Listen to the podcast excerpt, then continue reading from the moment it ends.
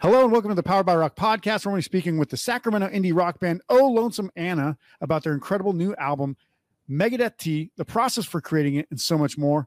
I got the chance to hear about this band through a press release for their single, Rushing Lattice, that had a music video accompaniment. And just from watching that video, I knew I had to learn more about this band and made sure to check out the full album when it came out. We'll talk more about why this band is so incredible and why I think you should be listening to them right after this.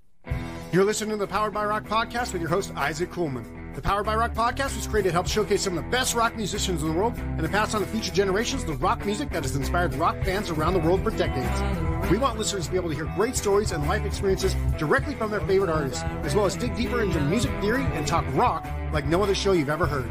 This isn't about looking cool. It's about getting real and having a great time. Without further ado, let's start the show.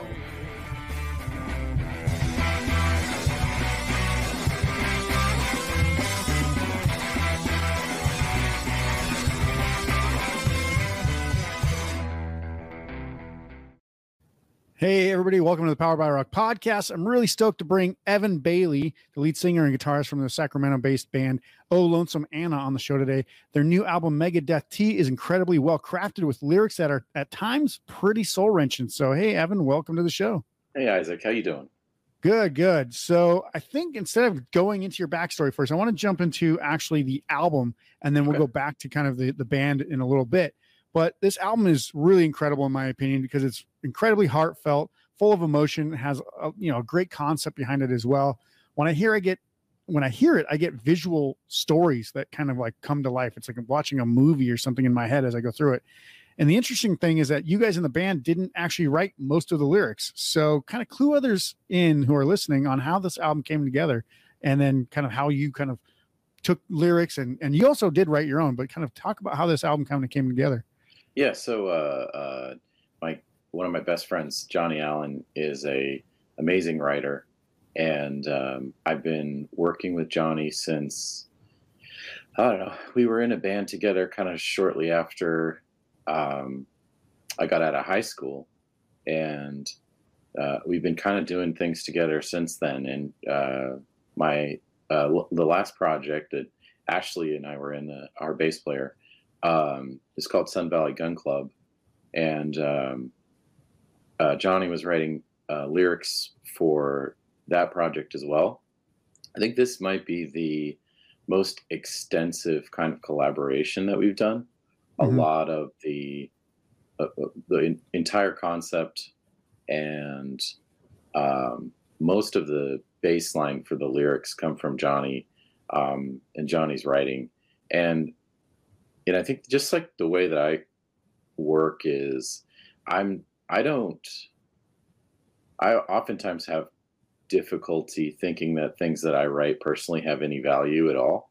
Yeah. And so I think it's a lot easier for me to see my friend who I believe in, who I love. It's a lot easier for me to see his writing as being valuable. And I think from there I can kind of like start to structure songs that I think still have, are worthy of being put out into the atmosphere. Yeah. You know? It kind of gives me a place to start writing, and a purpose for writing. Yeah. And I think, the way I approached the last couple Sun Valley records, and definitely the way I approached writing this record, was kind of like just, what is the thing that I'm trying to say with the record? What is the record about? And so Johnny had a series of poems that he sent me. And we were kind of discussing, you know, what they meant and, you know, where they came from. And a lot of this is kind of basically Johnny's kind of diary writing is how it started. Yeah. And then from there, I kind of got a core idea of some things I wanted, some parts of, you know, because basically the stuff is it's in prose format. Some of it's a lot longer than the lyrics end up being.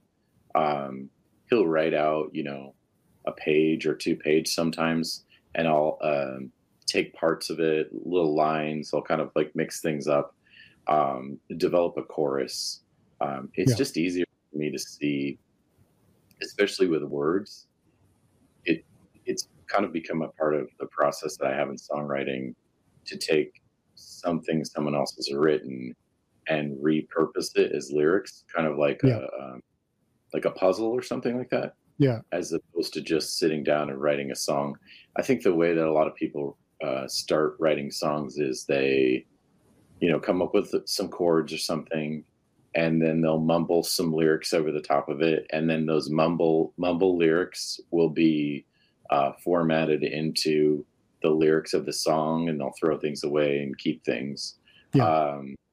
But I think the first thing I always think about here, especially lately when I've been writing a record or trying to think about how to write a record, is what are we trying to say? What's the point of this? Why are we doing this?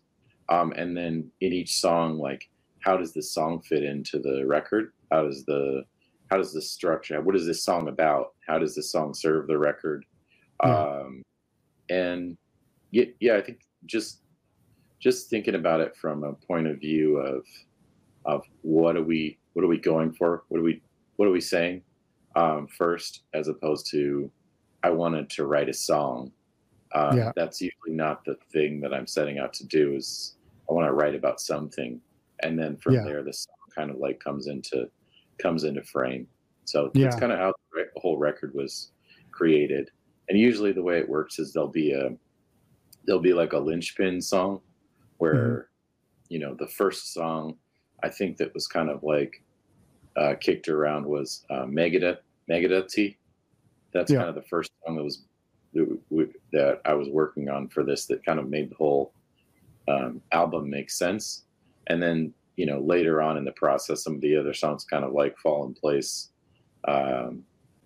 because maybe you want a song that has a particular function within the record.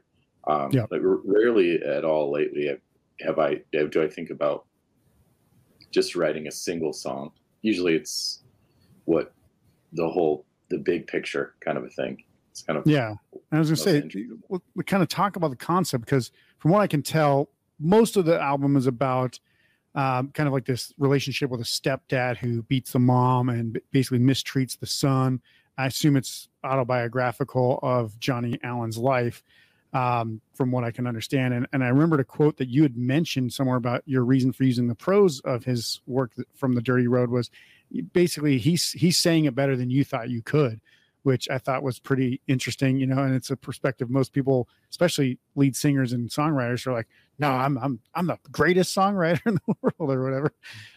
But his perspective and writing style are pretty stark and in your face, kind of like a Hunter S. Thompson or something like that, where, he won't back down from language just to like make a point or just to tell the reality of the story. So other than being like a close friend of his, what kind of other things about his writing kind of drew you to, especially this particular one from The Dirt Road? I think that for me, people are, I'm interested in people. And I love people. I like, I think they could be really interesting. They have, different stories. Like if you ask them, seeing the world from someone else's perspective, I think is really exciting for me. Yeah. And Johnny's writing is just, it's, like you said, it's visceral and descriptive in a way that's inspiring. And it, especially for this and also the last Sun Valley Gun Club record, I kind of just let him determine the framework for the records, because what he had come up with, the words that he'd written, I considered to be so powerful that I just wanted to kind of be a conduit for the words, and try to get in the way as little as possible. So I think hopefully it's a good complement, our two styles. For sure. Sometimes I worry like about general vibe, or if I've got like the vibe wrong for a particular thing. But it is a lot easier for me to structure music around words that are in existence as opposed to, coming up with my own words, which is, it's possible, but I just don't consider myself as adept as Johnny at, you know, bringing, you know, that kind of vivid imagery. Like his imagery is just spectacular. So sure. It's inspiring. Yeah. And one thing I always think is interesting when people take prose writing and put it into, you know, musical, you know, songs and stuff like that. It's how do you find the meter, the proper meter to play, you know, because most music is, you know, 4/4, 3/4, some form of a fourth, you know, 4 meter timing, 4 beat timing. How do you find the meter when you're trying to actually play the song and then sing it as well? Because it's not like, you know, they don't stop and end anywhere, right? Like, so you have to kind of find pieces and chunk it down. So how did you go about that with this particular, you know, set of lyrics? Yeah, like I said, we've been doing this for a while and in this kind of this structure. And the way that it usually happens is that there'll be a line that'll kind of stick out. And then from there, the line will kind of like inspire a melody of some kind. And then it can kind of be like a point to stake down. Gotcha. Say, okay, this is the line we're going to structure things around. And sometimes it goes very, very like fluidly from there. And sometimes it is, I'll have to think about stuff, kind of leave it sitting for a while. And come back to it, look at other parts. And sometimes I take different things from different parts that he's written. You know, cause again, it can be very, the prose can be, you know, a couple pages or it could be a couple lines. So, there's no format there, but I think that's probably a little bit helpful in my mind. Cause then I'm not really just like trying to adapt a set of lyrics that are, you know, here's the lyrics, now adapt these to music. Yeah. It allows me to kind of take use the melody from the particular line to structure the rest of the song. And yeah. Then there'll sometimes be lines that I want to fit into the song that will also make the song kind of go into different directions than probably I would have taken it if I was just writing like, you know, a structure. Because there might be a line that kind of like doesn't fit somewhere quite right, and then things have to change around to kind of accommodate the line. So it's like a more interesting process for me than just writing, you know, a Ramones song or something, which is first chorus. It could be done. It's just it's not that inspiring. Yeah. And I think the one cool thing is that you actually put the original like prose lyrics next to the, you know, the lyrics of the actual songs on the, you know, for the album and for the songs. So you can actually see the story next to it. And then where you kind of, you know, the lyrics don't go in the same order necessarily. Sometimes you pull from the bottom and bring to the top and kind of tell the story in kind of like, you know, a Quentin Tarantino out of order kind of way that still totally makes sense. It's just, you know, you use it that way to kind of make the song work because you couldn't sing the prose or play the prose as is because it wouldn't flow very well, right? Yeah, well, I appreciate, like, one of the things that I was impressed about you, that impressed me about you is that you actually took the time to consider and like figure these things out. Yeah, because we put a lot of stuff out there, you know, and it's sort of like on our website, it's all kind of laid out, but so much of music, as you know, is the connections you have should be more, they should have more eyes. Like, you know, if you're interviewing someone, they should be bringing eyes to you.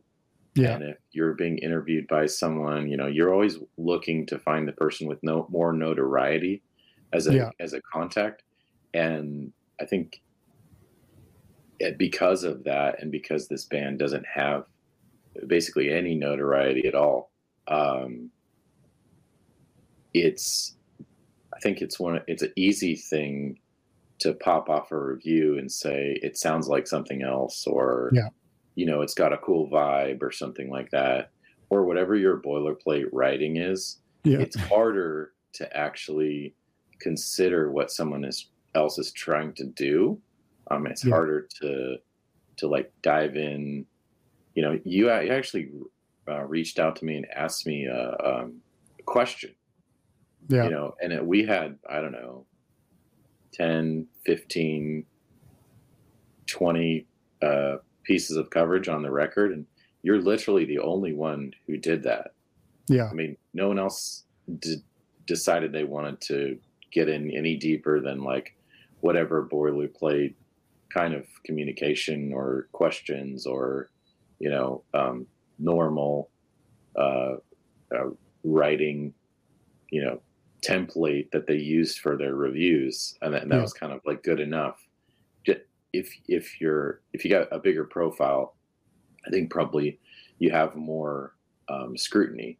But I appreciate you taking the time to even like consider this stuff. It means a lot. One thing I think separates me between a lot of people who write about music is that I also play music and have played music since I was 11. And most people are, you know, it's like critics. If you've never done it, you can't really say much. You have your own opinion, sure, but you can't then go out and say, well, this is, you know, good or bad. Like, if you like it, that's one thing. You can say, I like it or I don't. You can't just sit there and trash on somebody who's put, you know, a lot of time and effort into something without actually knowing what the hell's going on. And I think when, especially a concept album comes out, it immediately is to me, I'm like, when I see a concept album, I'm like, okay, well, let me figure out what the concept is here. And then I want to hear like what's being, you know, brought out. Like, is it a new voice? Is there something meaningful here? And with you guys' album, I can't remember what I rated it, but it was like a 4.7, 4.8, 4.9, somewhere in there. And I'm like, this is one of the best albums I've heard all year. And regardless of how many people have listened to it or who've heard of your band, I think more people should listen to that kind of stuff, because songwriting is almost a lost art form these days, because you don't have to be a good writer to write music anymore. You just copy and paste. You could literally copy and paste words from anywhere and then just put a beat behind it, and you could make millions of dollars. So, you know, when people actually spend the time to do that, in my opinion, it's a lot more valuable for me to go in there and dig into it, because somebody's doing the hard work. Why don't you put the hard work back into it and try to figure it out? So for anybody who's doing stuff like, and when I do this podcast, a lot of people are like, oh man, you actually did some research on us. It's like, what do you think? I was just going to come on here and be like, oh, tell me about your band name, which I will ask you about, because I know I've done some research on that too. But normally I don't ask about band names, because that's really pointless and who cares? Like, band names are band names, but we'll talk about your band name in a little bit. But overall, I think you did a great job with the album. And I told you this, is that one of my favorite songs is I've Got Your Blood, which is a song that you actually wrote, which you told me is kind of about your grandfather who died before or when you were really young, or kind of before you were born. And you kind of connected him through like song and stories of him. You know, the song carries a legacy of the family name and blood in some way. And I told you it's a great song. It was a song that, you know, when I heard it, made me think of my grandpa, but also, like, just, I've known my grandpa until he died, which was 10 years ago, maybe now. But can you talk me through the process behind that song? Because, you know, that's a bit different than taking somebody else's words. And what does that song mean? Obviously, it's more personal to put on this record. Yeah. That's something that I, when I write lyrics, I think, oftentimes when I write the lyrics, it's sort of like backwards of how it works when I'm working on somebody else's words. Sure. And in this case, I had the riff actually and a melody, and I didn't know what the song was about. I think we were my partner and I were walking around a cemetery. And I was thinking about how, you know, I never met my grandpa, but he's buried somewhere. Yeah. And I don't know, just this thing of like, in some way, maybe, you know, even if you don't know the people that you know, your ancestors, you know, even if you don't know, you know, your great, you know, grandparents or whatever, are they like you? Yeah. Are you similar? Like, do you know them by knowing yourself? And I think that was like kind of the genesis of that song was, the music had been kicking around for a while, but I didn't know what it was about, and so it wasn't really. I didn't really have a reason to finish the song. Sometimes I'll come up with little pieces of melody or something like that when I'm walking around, but if I don't have an idea of what the song is, what the song means, or what I'm trying to say, then I'll just kind of shelve it. I used to write and record all those pieces, but I just don't anymore. I kind of I'll keep them around in my head if they're good, and if they're not, then I'll just forget them, and it's cool. But I don't ever sit down to write a song. I'm never thinking like, oh, I need to write something right now. It's usually just like the meaning has to be first. But that was kind of an exception. I did have a kind of a basic structure and melody and chords and stuff for that song. So nice. It just took a while. I needed something to kind of spark that. Yeah. And I think for me, the album, you know, the concept for the record is like, or what I kind of consider the concept of the record to be is what influences you or what you experience when you're young that you bring with you that kind of continues to impact you, what you deal with, like what you try to discard and what you can't discard. You know, in the case of like a band that you like, it doesn't continue to impact you even if you discontinue listening to them, but it's a lot easier to get rid of a band shirt than it is your own DNA. So yeah. and I think that's kind of where that song kind of fits into the picture. Yeah. And speaking of band shirts, I should mention that obviously the title Megadeth T is not because you're a heavy metal band. You're not, trying to go out there and make hard rock music. It's actually from part of the story, right? So, like, I think it was, I can't remember exactly what character or what person in the story had a Megadeth T, but that was kind of like the center point of why that was called that. It wasn't like you're writing a song about Megadeth. You're not inspired by necessarily their music or anything. Just to make that clear, if anybody's picking up this album and going, oh, Megadeth, I love them. And then they press play and they're like, what the holy shit, this is not Megadeth. So. You know, what's interesting about this is even though I'm not a fan of Dave Mustaine, to say the least, he's kind of like this alt-right troll, kind of like odious personality. And I've never been a fan of Megadeth. I did kind of like, after this song kind of came to be, I did kind of like look into the music of Megadeth, and there's some references to some Megadeth lyrics in the song Megadeth T. I kind of like stumbled into this like group of people that like Megadeth but are ashamed to admit it, and they'll I've had a lot of interactions with bands since we released this that are kind of like secret Megadeth fans that don't really disclose that to anybody, but they would tell me about it. So it's kind of an that's kind of been an interesting part of this journey, is kind of finding out who are the Megadeth fans. Just an interesting kind of little aside there. That is pretty funny. One thing I do want to bring up, this is kind of a little bit off topic, and it was actually based on a concept I kind of learned about when I was going to school, taking songwriting. There was essentially like a I don't know if it was a viral story or what. And this is related to the song I've Got Your Blood, but not necessarily about you or about you writing about your grandpa. But there was a story about how, a female student, writes a project. It's for a writing project, writes a whatever kind of project for her writing class, gets a B+, even though she's a top student, has really good, everything she does is like phenomenal, whatever. And then a poor student, a bad student, I should say, a bad student who's a male, writes one story about his grandpa dying, and then he gets like an A.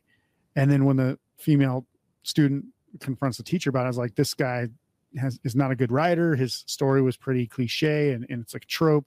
Why did you give him an A? And he's like, well, I expect you to write well, but I don't expect him to write well. So it was like good for that person, right? So I was just curious, like, do you think that there's like a real bias towards men showing emotion? Cause it's like, we don't do it on a day-to-day basis maybe. And do you think that like when we actually sit down to write like a story or a poem or a song, that it kind of means more somehow, or is that kind of just all in our own heads? And maybe it's like just males that are driving that kind of, I guess, ideology. I hadn't considered this. I don't know. I do find in my personal life that when you express emotion, sometimes, especially I think, I'm older, and I think younger people are sort of like a little better at this, a little better at like expressing their emotions or talking through things. But there's definitely been times in my life where especially men have been outright hostile to me because I've expressed my emotions to them. Yeah. And I think that's something that I think that's some part of this like idea of toxic masculinity, sure. Where men can be sort of like antagonistic toward the expression of emotions. But I don't know if I'd ever considered that maybe as an outlet song isn't acceptable, because if on one hand you're expected to not show emotion in public, then on the other hand, if you're Chris Caraba, that's acceptable to do that in song form. I don't know. Yeah. It's actually an interesting thought. I don't know. I haven't considered it, but it's interesting. Yeah. And I kind of also brought it up because obviously for most of the album, you're not using your own lyrics. So I was curious, do you think that maybe subconsciously Johnny's lyrics may hold more weight and resonate with you more because it's from, male perspective than say if a female writer, or is that something you couldn't really tell or know for sure because you just, you haven't been inspired in that way by a close personal friend who's a female writer? Yeah, we're very close. And I think the writing relationship we have is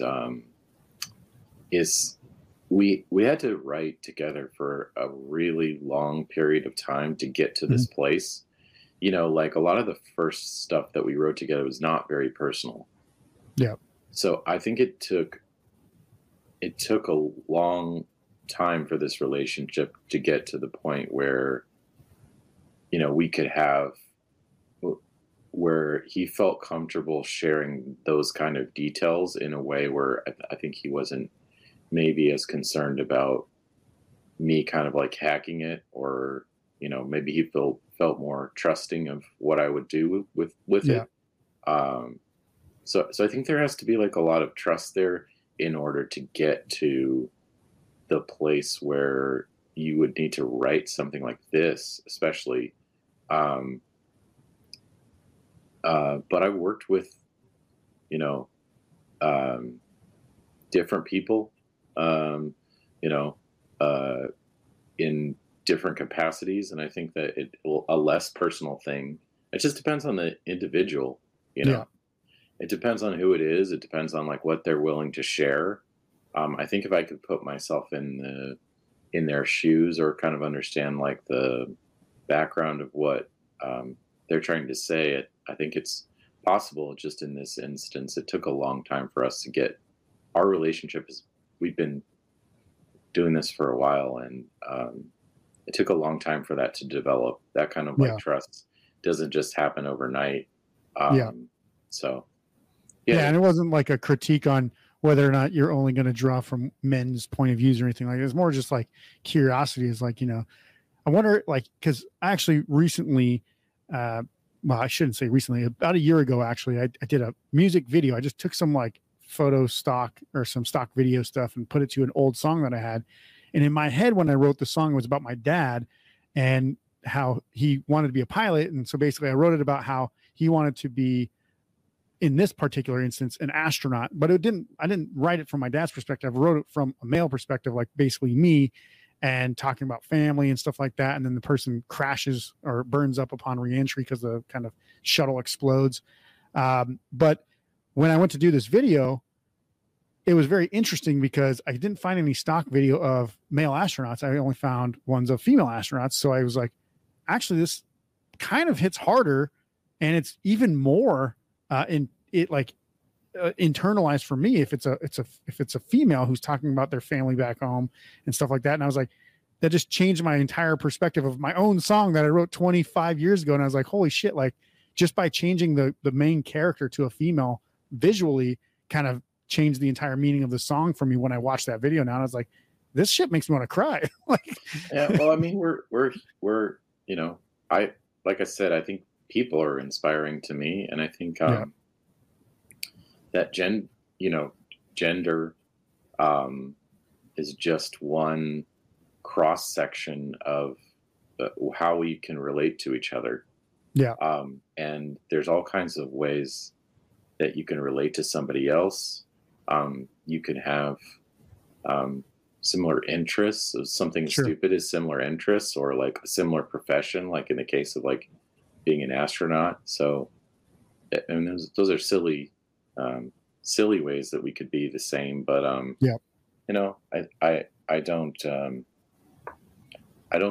You can always, like, from any perspective, right? You can always look and see how you're different from somebody, but you can also see how you're the same as them. Yeah, exactly.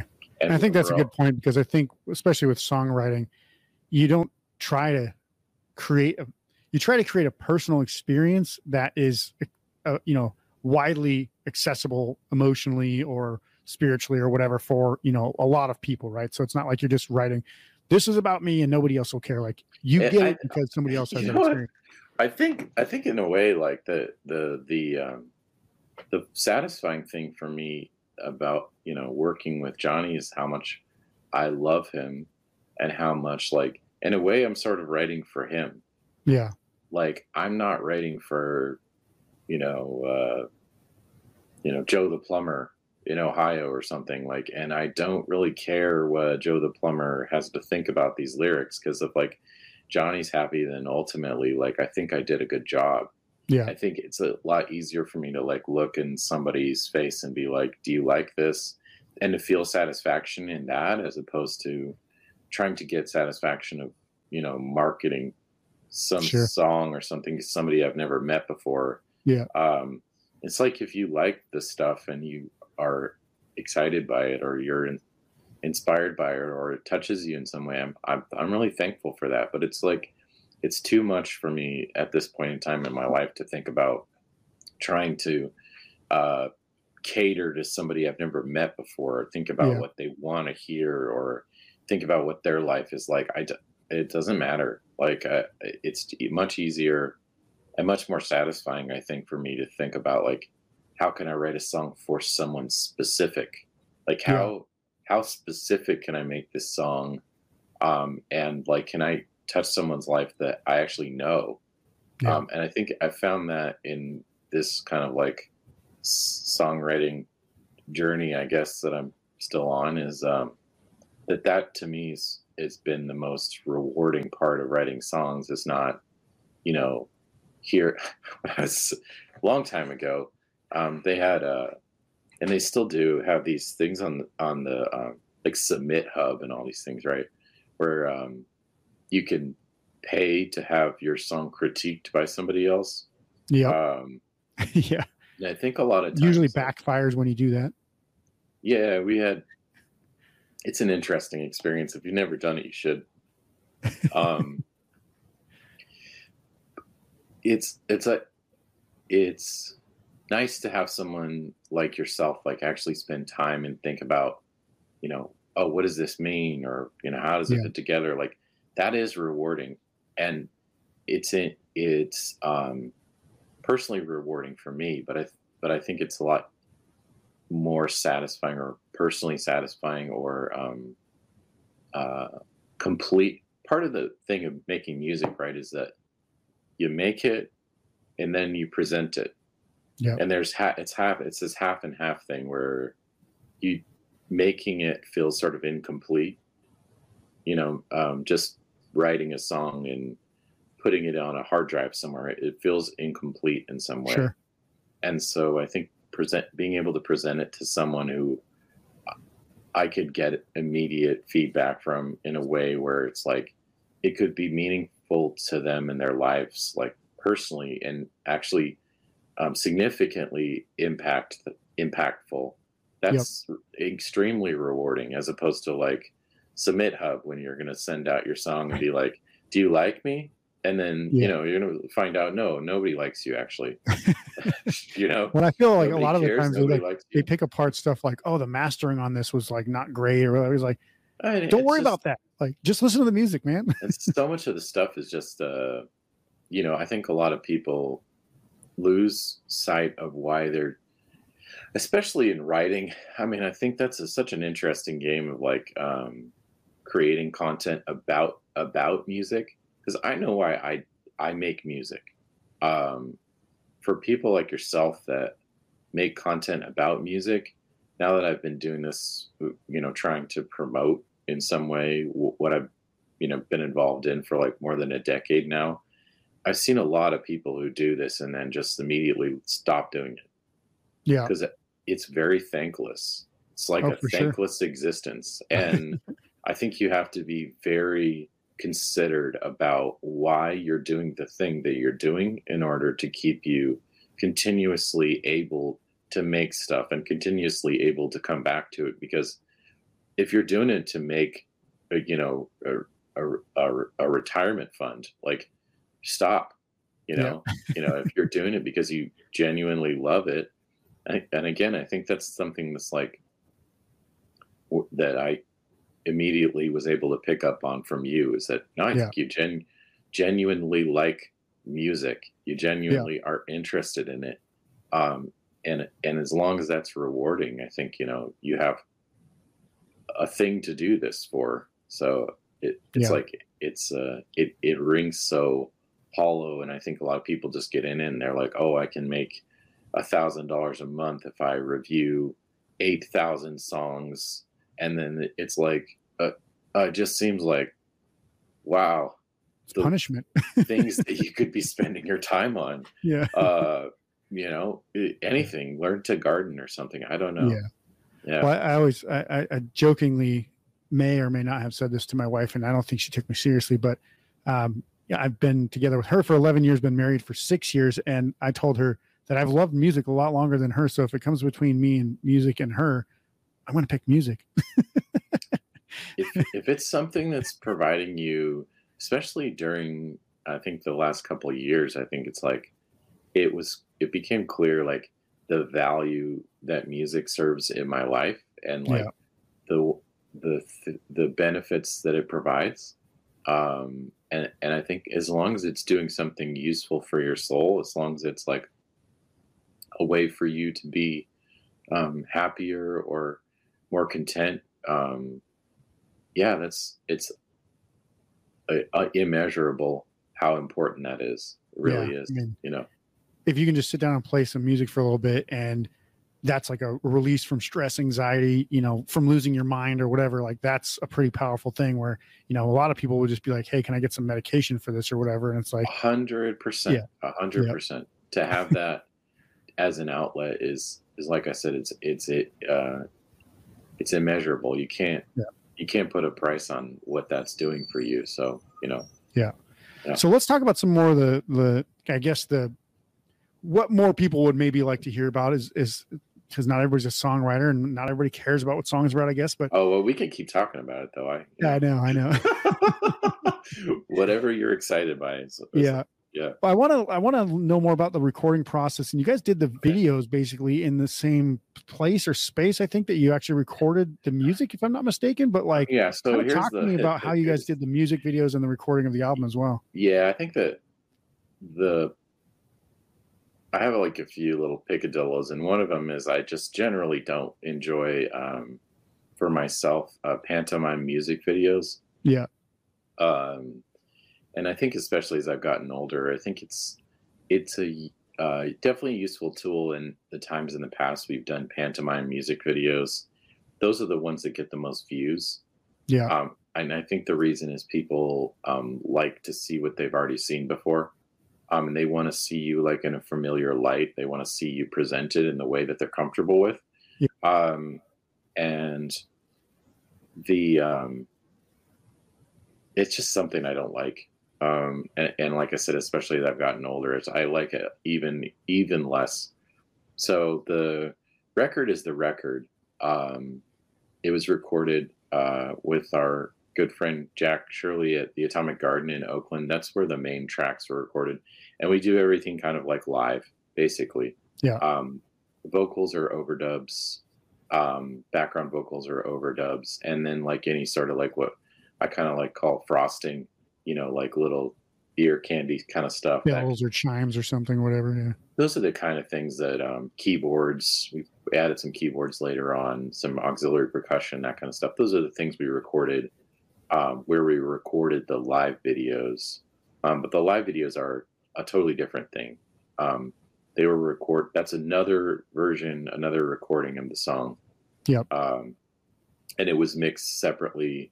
So it's a completely different version of those songs, and it was recorded at our drummer's recording studio, Zach Peach, Dream Cabin Sounds. That's where we did the live video. So nice. It's kind of a totally different thing.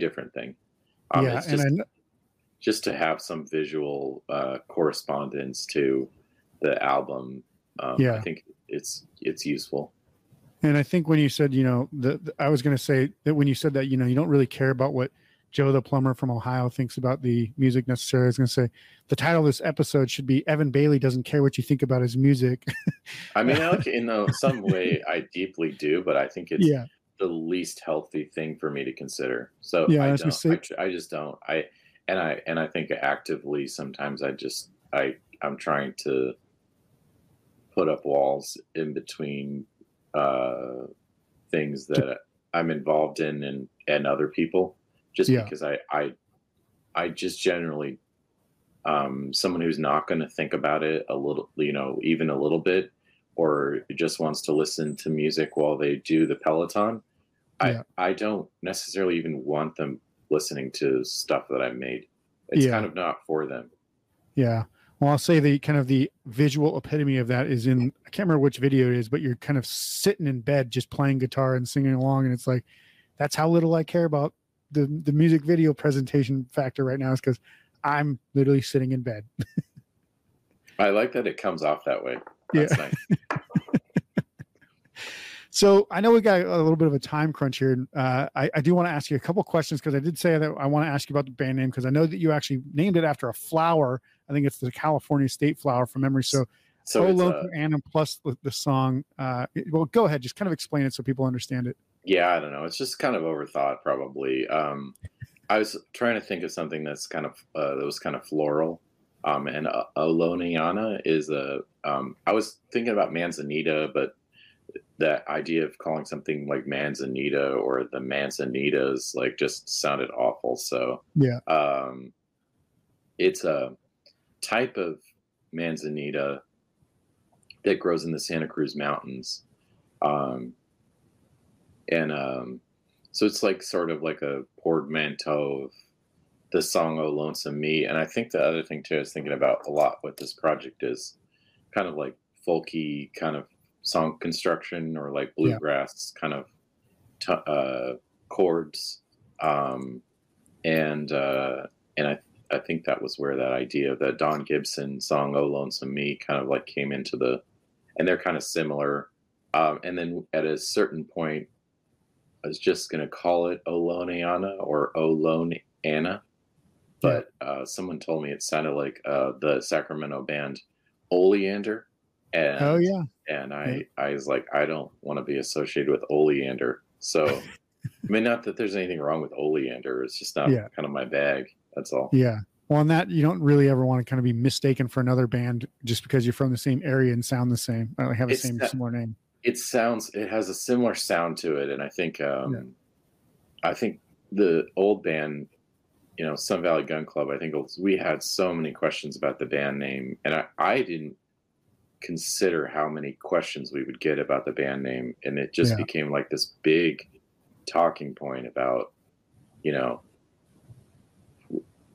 this band, what does this band's name mean, and like what does it represent? And I suppose in California they just want to make sure that you're not like some hard right, like, you know, gun-toting crazy maniacs or something. Well, I mean, one of the things I found with that is like that there's a lot of Sun Valleys, and so we would play different places, and they'd ask, "Is it about our Sun Valley? You know, is it about this one here or this one here or this one here?" So sometimes kind of like the Simpsons, how they're from Springfield and every state has a Springfield. Yeah, it's kind of just like oftentimes like really dumb questions that you get, or just like underthought questions. But yeah, I wanted it to be something pretty, sounding. So cool. So let's talk about upcoming stuff. Do you guys have any new music that you're going to promote, play any shows, anything like that? Obviously the album came out, I want to say, maybe August or September. I can't remember exactly. Yeah, we put it out in July. I think we'll probably start getting together again to work on new songs pretty shortly. We're starting to work on the next thing, I think, coming up here. Other than that, we'll just play shows when it makes sense. If we can all get together to play shows. So, yeah, I'm kind of being a little low-key on the shows thing. Sure. If you know, you really like the music and you want us to play, like, we probably do it. And I know that you have played, like Reno. You play in the Sacramento area. You kind of go up and down a little bit of the California coastline there. But, I mean, I would love to see you guys play at some point. So if you ever make it all the way to Vegas, I'll make sure you guys have a place to play or something. Would love that. Absolutely. Yeah. And then obviously we'll add some links to, you know, all the music and everything below the episode here. But do you have anything that you'd like to just say, shout outs to anybody or anything that you want to say before we go today? Oh, just, if anybody from the band, Oh Lonesome Ana, watches this, thanks for playing with me. I love y'all. Jacob, Ashley, Zach, very talented people, talented musicians. I'm just thankful to be able to play with them. Yeah. And I mean, like I said, the record is amazing. I think everybody should check it out. I have one last question for you before we go today. Other than Oh Lonesome Ana, what new music or what new song or what new album from like this year would you recommend people check out? Oh, yeah. So I've been listening to some old stuff, and I can't remember if it came out last year, but this band, Spirit Was. Okay. I don't know if you've heard of them. They have a record called Heaven's Just a Cloud, which I love a lot. It's probably my favorite thing. It might have been released last year, but I got the vinyl this year, so I've been listening to it pretty heavy. Nice. That's kind of I've been listening to like a lot of older stuff. I've been going through Prince's catalog. I had never heard the New Power Revolution stuff. So I've been going through that stuff. It's all wonderful. There's a country artist, Fred Eaglesmith from Canada, somebody introduced me to that I've been listening to a lot. Christian Lee Hutson is like a folk artist. I don't know, just a few things here and there. Yeah. Nice. Well, I always pass when somebody says here's a country artist, but other than that, I'll probably check out the rest of them. Fred Eaglesmith's sort of a weirdo, and I think more like a folk, really like a folk artist. Yeah. It's not that I hate country music in its own right. It's just I grew up around country music so much that like I'm just like it's just like snow. I don't want to be around snow because I'm like I grew up in the snow, so I don't want to be near snow anymore. Yeah, it's nothing like new country. It's more like folky. Nice. Yeah, you know, kind of like almost like one of the there's a record called 6 Volts that I really like, and it's it kind of very similar like recording to seems like to maybe to like Harvest or something like that.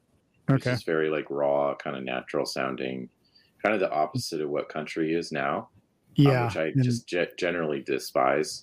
New country, pop country, or whatever they want to call it. Yeah. Every one of its like grotesque iterations. Yeah, that's not my cup of tea right there. Yeah, for sure. Well, Evan, I want to thank you so much for being here, being on the show. I love talking, songwriting and just the meanings of the album and everything like that, because I truly think that this is one of the best albums, rock albums of the year, and I think everybody here should at least who's watching this give it a chance, listen to it. Listen to one song, see if you like it. I mean, I wouldn't label it as like a Mumford and Sons style genre, but if you kind of like Mumford and Sons or, other bands like that, maybe the Black Crows even, if you like some of those bands, you might like Oh Lonesome Ana. And, I'm not a huge Black Crows fan, but I do like their music enough to be like, you know what? Songs that are kind of like that, I like them. And same with Mumford and Sons. Like, there's something about how you write the music and put it all together that makes it incredibly enjoyable, but also satisfying and visceral. Like you said, like it's very, it makes you think and then also imagine what's going on. So I appreciate your time. And guys, remember the Powered by Rock podcast is powered by our listeners. If you want to show some support, please be sure to subscribe and share the podcast on social media as well. You can also make a donation to the podcast if you'd like. It's not necessary, but if you want to help us keep making awesome episodes with awesome guests, go ahead and hit that link below this note as the show notes as well. You can see the full video interview on YouTube as well as on Spotify now as well. If you want to check out some great articles, album reviews, I'm not going to say great. I mean, I wrote them, but they're pretty good. Lists and interviews, go to poweredbyrock.com. to read our absolutely free rocking blog. Also find our merch and gear so you can pick up some items to play and look like a rock legend. That's our show for today.